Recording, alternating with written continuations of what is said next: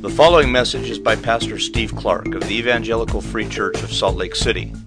More information is available at our website, www.slcevfree.org.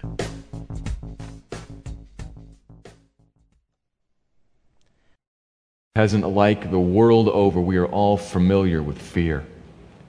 We walk through life and we regularly bump into things that challenge us, that threaten us, that we know we can't control, that may very well harm us, and we're scared. On a, on a macro level, globally, we fear terrorism. We, nu- we fear nuclear or biological attack. We fear global economic forces. But on the micro level, closer to home and closer to the heart, we open up the newspaper and we read and we fear our children being abducted. We go to the doctor and we fear the test results. We all know fear. It is common in life. Maybe that's why it's in the Psalms so much. God talks about fear repeatedly in the Psalms. Perhaps He wants His children, us, to know how to deal with the things that threaten us in life and to triumph through them. We're going to see that this morning in Psalm 27. We've been preaching the last several weeks through the book of the Psalms. We began in Psalm 1 and Psalm 2. And we saw there the, the life of blessedness, the theme of the life of blessedness introduced to us. We saw in Psalm 1 that blessed life, that is the life that is happy and at rest inside, that knows gladness and joy, that that life is tied to internalizing and meditating day and night on the law, the instruction of the Lord. Taking that in, following hard after it. Psalm 1. And in Psalm 2, the same theme with the blessed life, we saw that rather than the instruction of the Lord, Psalm 2 ties the same blessed life to the anointed of the Lord, to seeking shelter and refuge in the Lord's anointed. That's the last verse of Psalm 2. That's how you find the blessed life. Cling to his instruction and his anointed. We're going to see similar themes here this morning in number 27. Psalm 27 is going to deal with fear and it's going to urge us to cling to the Lord, to seek shelter and refuge in Him. We're going to look at that in a few minutes. I'm going to unpack it through three major points. Before we do that, let me read the psalm. I'm going to read from the English Standard Version, Psalm 27. Then we'll pass back through it, and then we'll move on to three major points. 27 1. The Lord is my light and my salvation. Whom shall I fear? The Lord is the stronghold of my life. Of whom shall I be afraid? When evildoers assail me to eat up my flesh, my adversaries and foes, it is they who stumble and fall. Though an army encamp against me, my heart shall not fear. Though war rise against me, yet I will be confident. One thing have I asked of the Lord, that will I seek after, that I may dwell in the house of the Lord all the days of my life, to gaze upon the beauty of the Lord and to inquire in his temple. For he will hide me in his shelter in the day of trouble. He will conceal me under the cover of his tent. He will lift me high upon a rock. And now my head shall be lifted up above my enemies all around me. And I will offer in his tent sacrifices with shouts of joy. I will sing and make melody to the Lord. Hear, O Lord, when I cry aloud. Be gracious to me and answer me. You have said, Seek my face. My heart says to you, Your face, Lord, I, do I seek. Hide not your face from me. Turn not your servant away in anger, O you who have been my help. Cast me not off, forsake me not, O God of my salvation. For my father and my mother have forsaken me, but the Lord will take me in. Teach me your way, O Lord. and lead me on a level path because of my enemies. Give me not up to the will of my adversaries, for false witnesses have risen against me, and they breathe out violence. I believe that I shall look upon the goodness of the Lord in the land of the living. Wait for the Lord.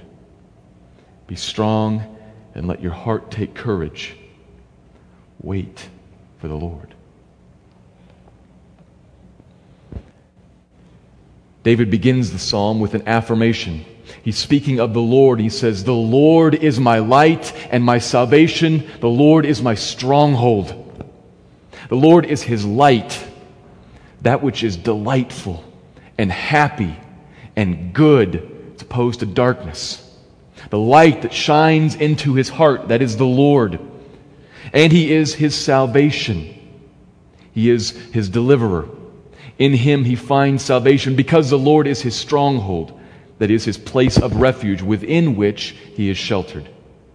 He says these things about him. He looks at him and he understands these things about him, and so his repeated response is, What do I have to be afraid of? I mean, think about it. What do I have to be afraid of? He says that repeatedly. When evildoers and adversaries and foes and hostile armies and war rise up all around me, I mean, that's what's happening in my life. When that happens, what do I have to fear? They come against me to do me harm, but they actually come against the Lord. And they themselves are the ones who will stumble and fall. He's the fortress in whom I am hiding. He is the glad and happy light shining in my soul. Therefore, I'm not going to fear. My heart will be confident. That's the first section, verses 1 to 3. It's replete with who the Lord is, and I will not fear. Begins and ends with that fearlessness. He pictures the enemies as if maybe they were wild beasts coming to eat him, or if there are armies coming to camp around him and make war against him. We're not really sure what's going on there. How can they be both? He's kind of left it vague, which allows it to be applied to many different circumstances in life, many hardships and challenges. But what David's clear about is amidst the hardship, he's not going to fear because the Lord is shining into his heart. He's the one giving him confidence and chasing away fear. David has found the blessed life. The enemies are still there, they're all around, but David has found the blessed life. And the key is obviously the Lord's closeness to David. David's closeness to the Lord. So in verse 4, he writes of one singular objective, one focus, one thing that he's after. The key question amidst the threats and challenges is Does the reality of the Lord right in front of me, does it seem bigger, larger, more clear, closer to me than all the other challenges that I'm facing from all these enemies? That's the question. So David's aspiration, a thing which he persistently seeks, is nearness to God. He wants to see God close to him, right here. He wants fellowship with them. It's the thing that he's after. And he asks, and he pleads, One thing I want, can I constantly, day after day, dwell right here with you in your house, God? That's what he wants. Figuratively, he wants to pull up a chair right in the middle of God's living room and look at him. That's what he wants. To gaze at him. Like we do when we look at something stunning. We don't drive cross country to the Grand Canyon, pull up, get out of our car, look over the edge, and say, Yep, big hole, and 30 seconds later leave. We don't do that. And the reason we don't is that when we pull up and we look in, there's a lot to look at. We stand there and we explore it with our eyes much more than you would the, the environs around my driveway, for instance, because there's a lot more in the Grand Canyon. And what you see is a lot more intriguing. Take your breath away. It's stunning. David wants to just sit there forever. All the days of his life to sit there and gaze upon the beauty of the Lord. Literally, he wants to behold his delightfulness.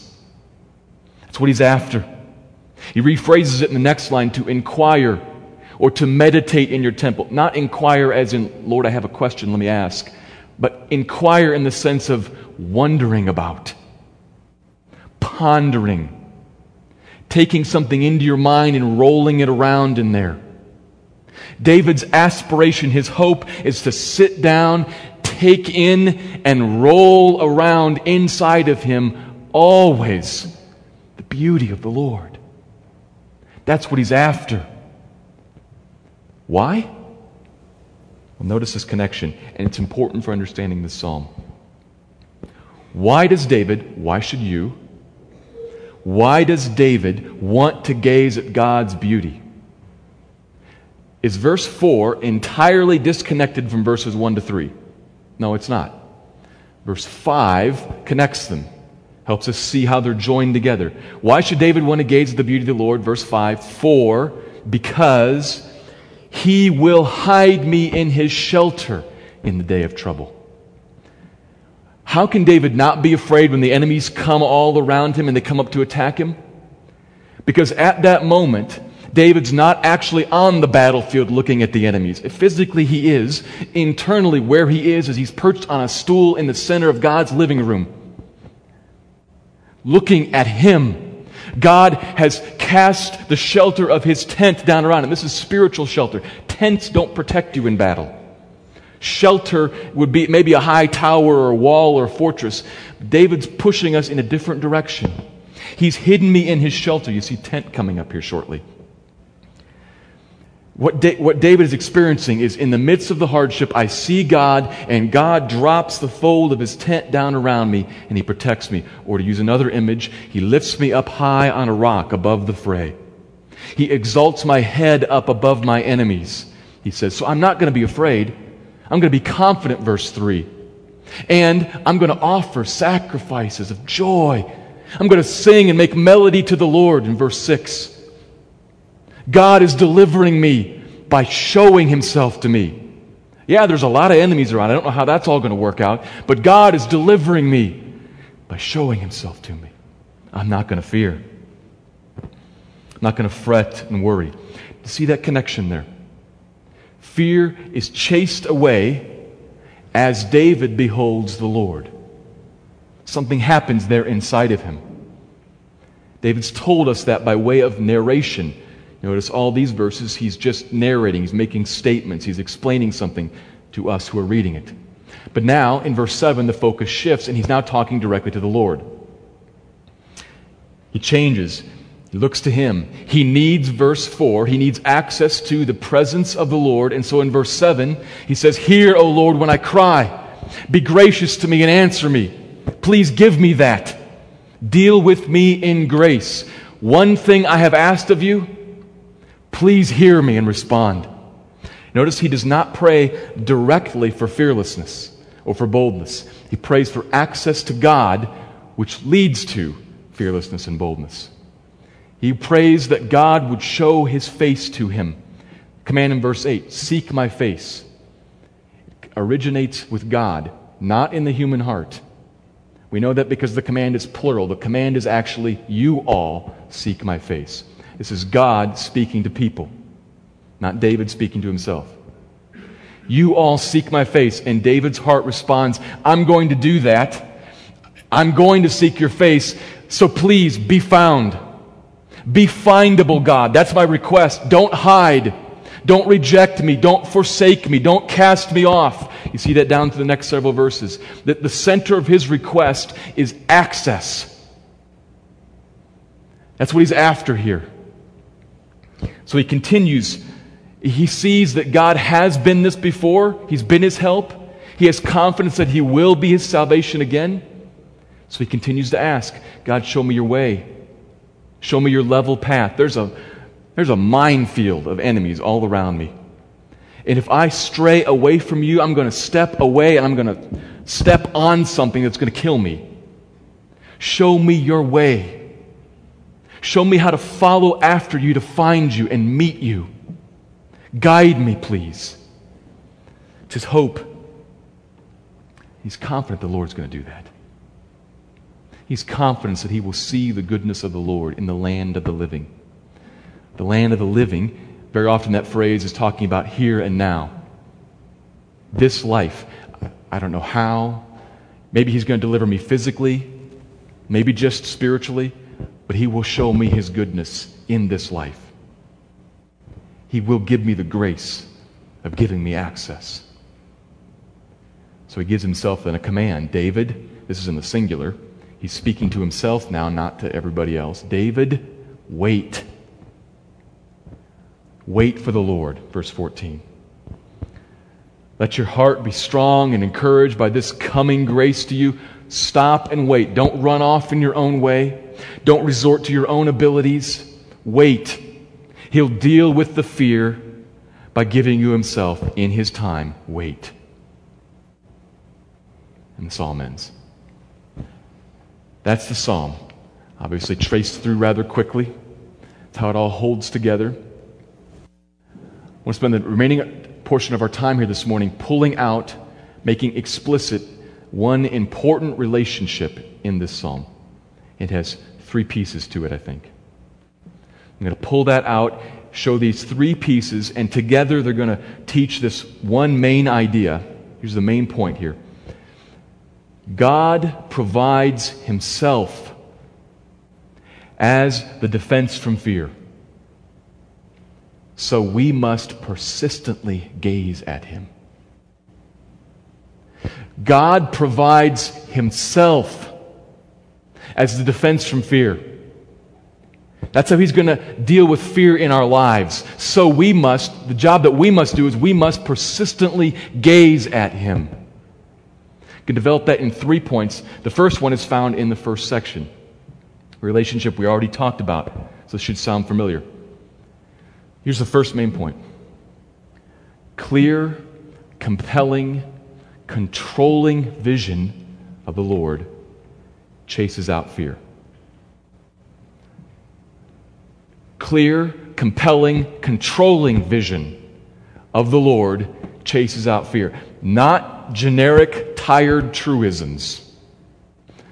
Not stuff I've already heard before and already know. If, if that's all that God is, if that's all that God remains for you, that's not going to chase out any fear.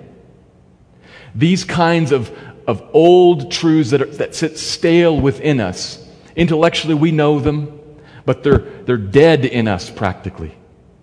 They're just teachings. That doesn't help at all. Clear, compelling, controlling vision of the Lord is what we need if we're going to deal with this fear. I'll show you where that comes from. The first word of the psalm is Lord. The Lord is something to David. He himself, not exactly what he does, he himself is something. Now, obviously, there's a relationship. If, if he is something, he's going to have to act in accordance with that. These two things, his nature and his actions, are related for sure. But David is most focused on who the Lord himself is. He himself is the light. You can see this by way of contrast. Think of a light like a flashlight. What do you use a flashlight for? A light that shows you how to get somewhere else. It illumines your path to another objective. Contrast that with a room that is aglow. A light, a sphere of light that lights the path and also is the place where you're going. He himself is the light. He is the goal. He is the good and the glad and the happy that's shining into David. He's not telling him where else to find those things. He is light. And he is the salvation and the stronghold. Talked about those a little bit already. But he clearly sees God as the place, the sphere in which he is saved, in which he is protected. He's the stronghold. He's the unassailable fortress. He hides in him and he's protected. He doesn't just think this intellectually, he is fully persuaded by it, he's gripped by it. It affects his life. He is that for David. The Lord is those things. He can be that for you too. Seeing God like that, and here's the connection again. Seeing God like that chases away fear because He is the foundation of life. You see Him as the light in your life. As the stronghold in which you hide. Those are ways of describing what is at the bedrock foundation of your life, that on which you stand. We can talk about the Lord being our foundation or our rock, and that itself can be cliche, or it can be life changing. That's what it was for David. He looks at that and he asks, Who should I fear? He stands on his foundation and he knows he's standing there and he says, Nothing and no one. I don't fear anything. I know where I am. I know in whom I am. I'm sure he talks about being fearless without fear. I'm sure his pulse rose when he saw the enemies around him. I'm sure that when he heard news of, of the attack, that he was nervous. When the credit card bill came or when he heard the doctor's report or whatever it is in life, I'm not saying emotionlessness, bland flatline. I'm not talking about that. We're talking about the fear that controls. David looked at this. I'm sure his pulse rose and he was anxious for his life, probably. Yet he was able to stand against them, trust the Lord, and move ahead. He wasn't controlled by fear. That's what I'm talking about. That's the kind of fear that gets chased away. So ask yourself what do you fear? What are you afraid of? Again, not the natural, appropriate emotions that happen when we're threatened. Fear that controls you. What are you afraid of? We all know that sometimes, maybe many times, we experience fear that changes our thoughts, our behavior, our attitudes, it influences and controls us in certain ways. Think about it for your life. I'm serious. Stop and think about it. Write something down on your paper. What do you fear in relation to? You're afraid of something happening or something not happening. What do you fear? Write it down. Realize what it is that that drives you sometimes. And then also realize this that clear, compelling, controlling vision of the Lord can chase away that particular fear that you wrote down. It can. If you can see Him in His fullness, He can dominate you on the inside, speak to you security, assure you of His goodness towards you. Such a vision can do that lack of such vision, on the flip side, creates the recipe for fear. Here's why. Let's think about this. What's going on inside of you when you fear something? Well, there's a battle of sorts in there. There's a struggle inside, a struggle in your heart about what will be God for you. What will be the foundation on which you build your life? Now, I realize that I don't know what you wrote down. I don't know all the details of that. And I am, to a degree, painting with a big brush here. And so there's a chance that I'm going to slop some paint where it doesn't belong. So if I need to clarify some things, come and talk to me afterwards. But understand that their fear is pointing out something in you that is contending for your heart's foundation. You see it shaken then. You realize, I don't know if I can deal with that. If that happens, or if it doesn't happen, I'm not sure what's going to happen. I'm worried. I'm anxious about that. I fear it. There's something there that's threatening to become the foundation for you. We don't fear things that are insignificant. And we more fear things that are more significant. If you think about depth here, the closer to the bottom it gets, the more you fear it. There's a contention, a struggle going on inside of you. Now, there are some things that should be very close to the foundation and that we should be keenly aware of and, and really inclined to defend, worried if they're threatened. You know, our children's health, for instance. Those are things that we should be very aware of, and they should be very close to the foundation, but they should not be the foundation. This is hard. It's easier to say than it is to do, but the goal is to get to a place where God Himself alone is the foundation, the unshaken, unshakable foundation.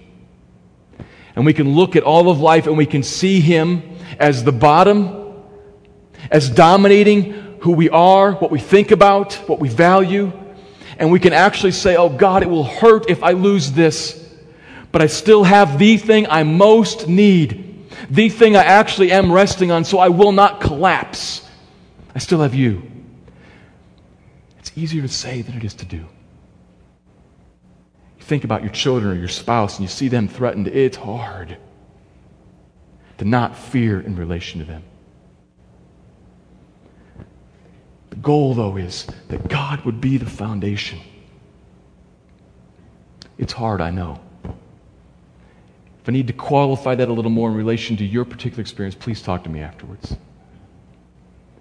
Realize the general point.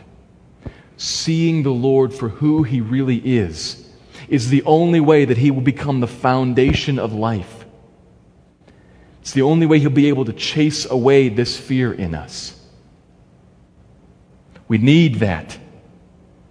This God entranced vision of life.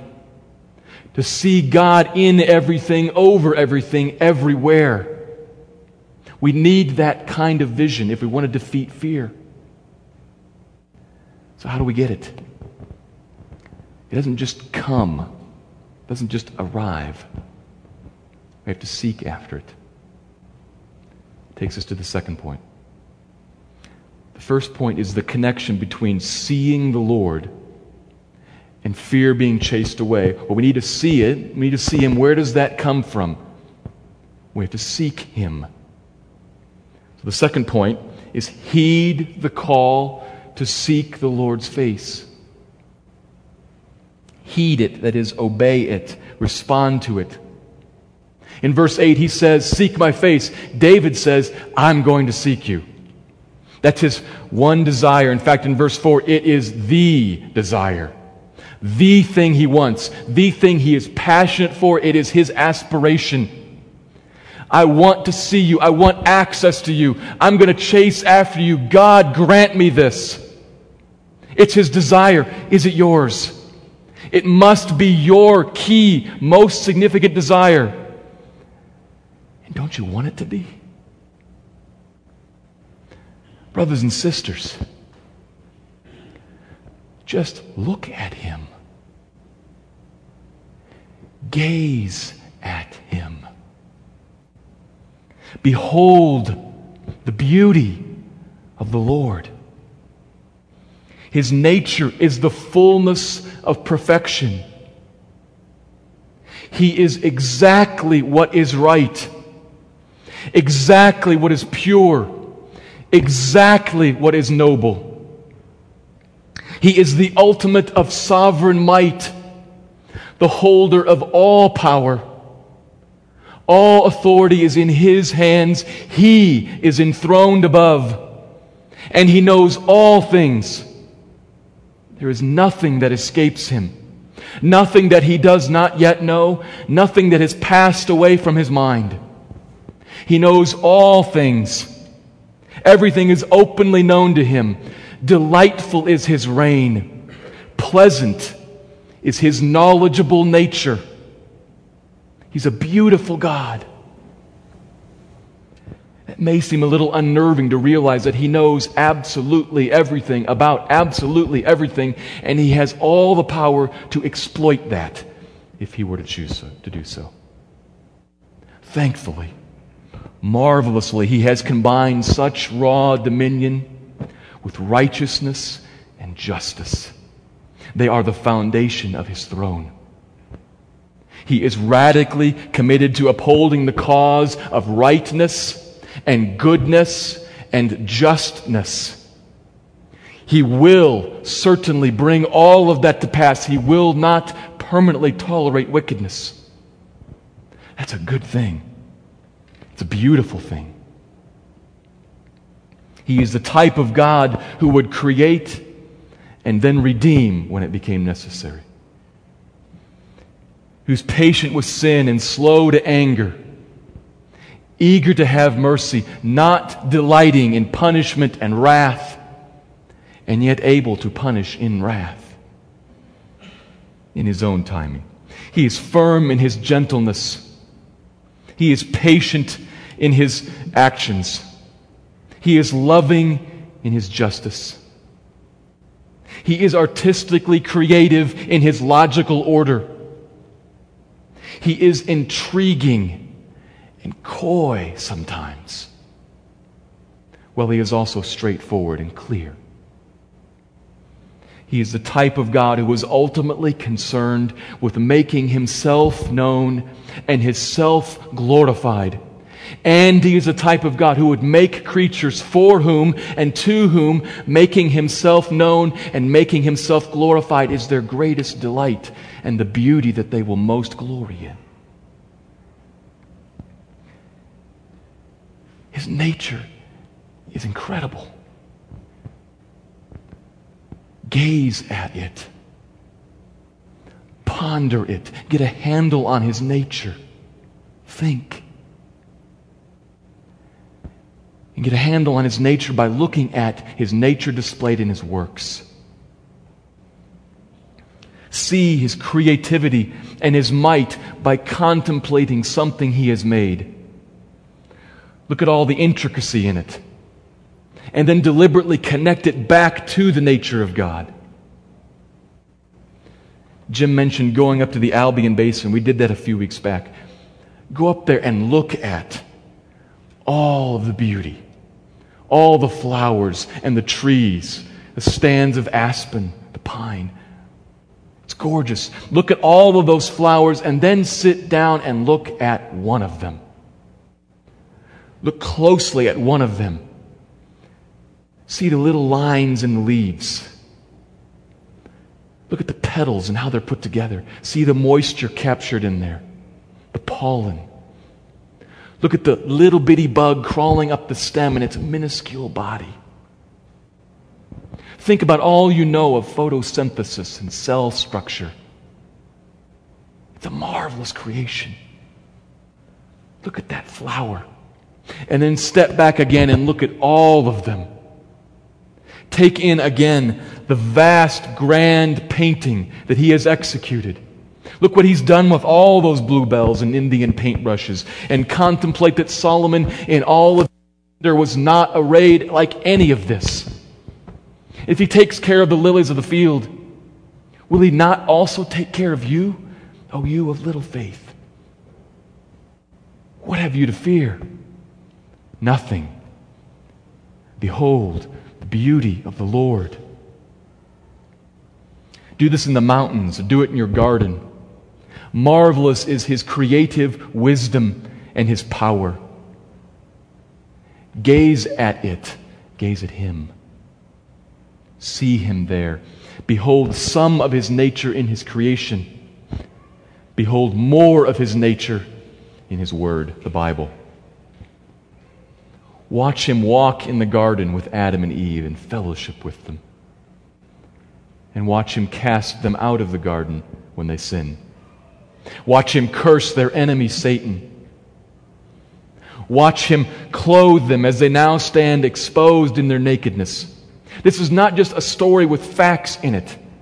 It's a window for you to look at and get a hold of God's nature. You watch him acting and you learn who he is. You see him there, presented there for you. You see him care for his creatures even right after they just messed up his pristine world. And you learn about God's love and his mercy. The whole Bible is the story of God written for you to look at and meet him in. Gaze at him there. Behold his nature and his beauty. See it in His nature, in His creation. See it in His Word. More so, supremely, we are meant to behold God's delightfulness in the Word made flesh, Jesus. He tells us that if we have seen Him, we have seen the Father because He and the Father are one. Watch Him. Watch Him heal the blind on the Sabbath, tearing down rules to have mercy on the hurting. Watch him with a word calm the storm. See his power. But better still, behold the beauty of God in the battered body of Christ, bleeding on the cross, beset all around by enemies and false witnesses, crucified, buried, brought forth again from the tomb to see the goodness of the Lord in this land of the living, brought back to life. God, our salvation, Christ the Redeemer. Beautiful, marvelous, isn't he? Gaze at him.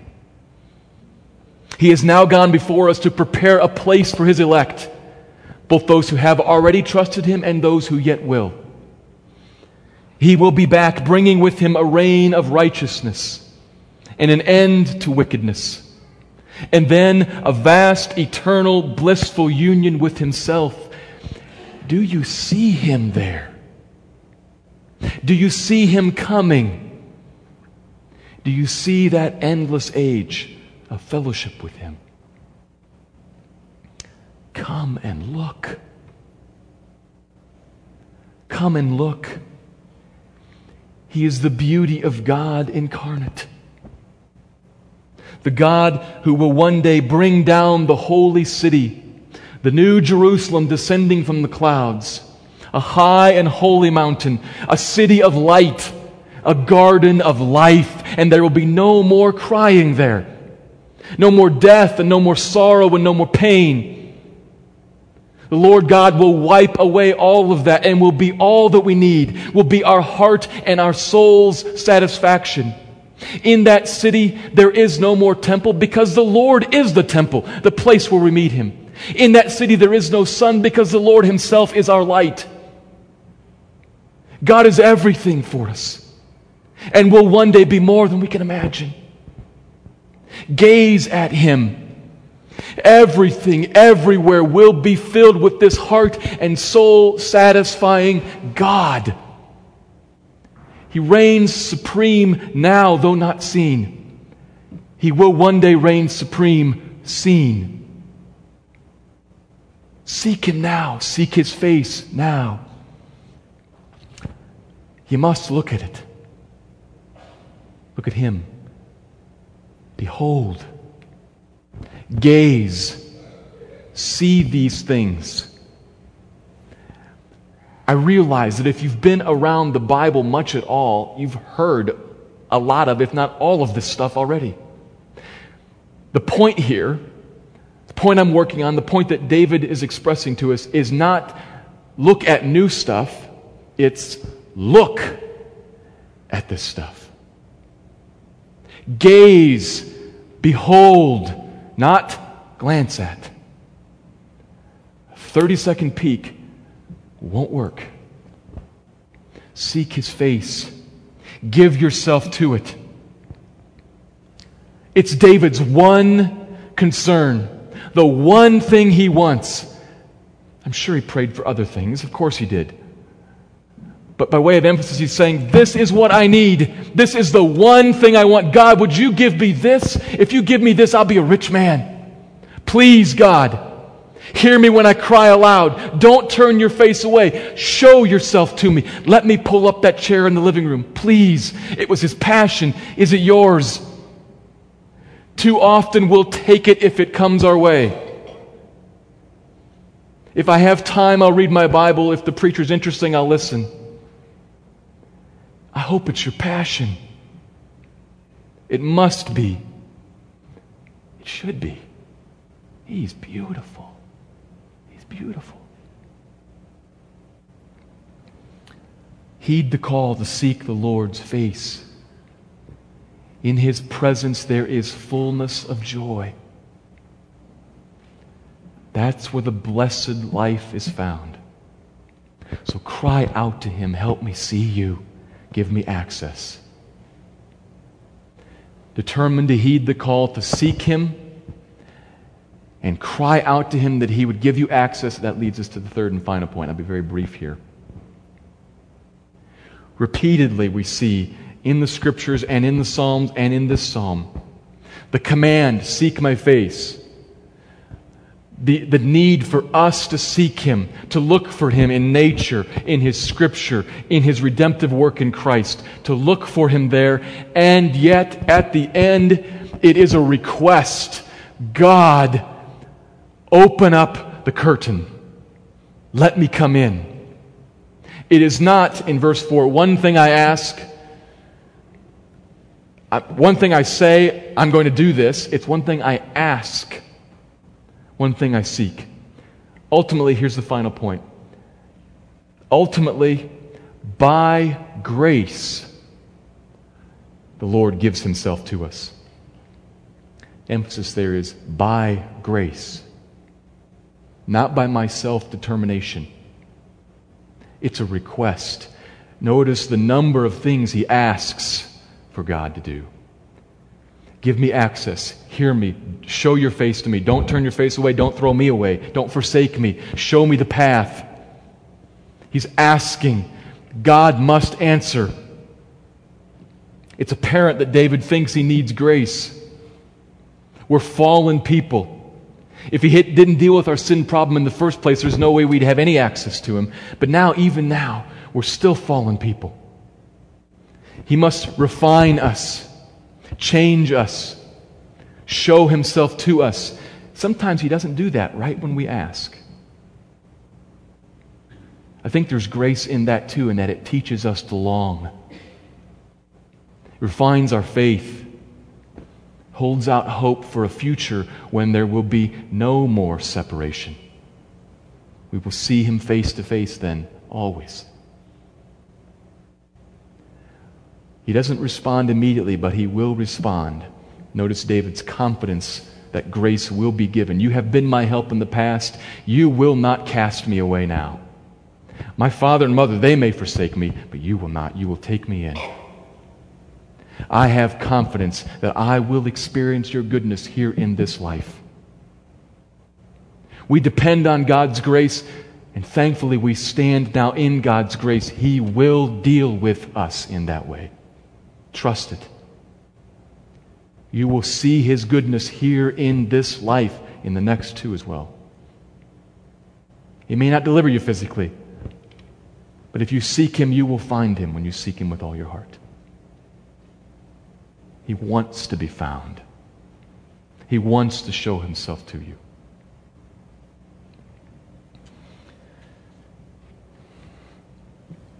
sum this up. The overarching point, we see it in these three steps.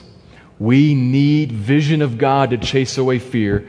So seek this vision and trust and pray for God and grace to give it to you.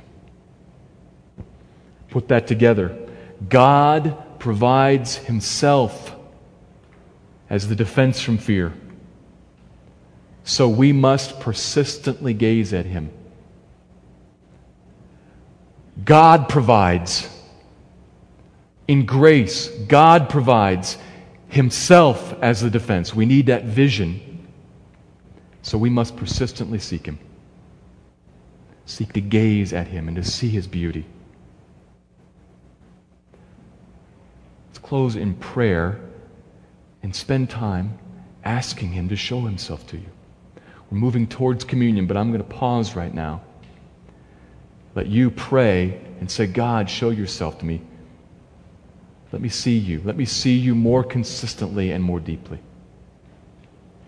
Pray along those lines, and then I'll close and we'll move right into communion.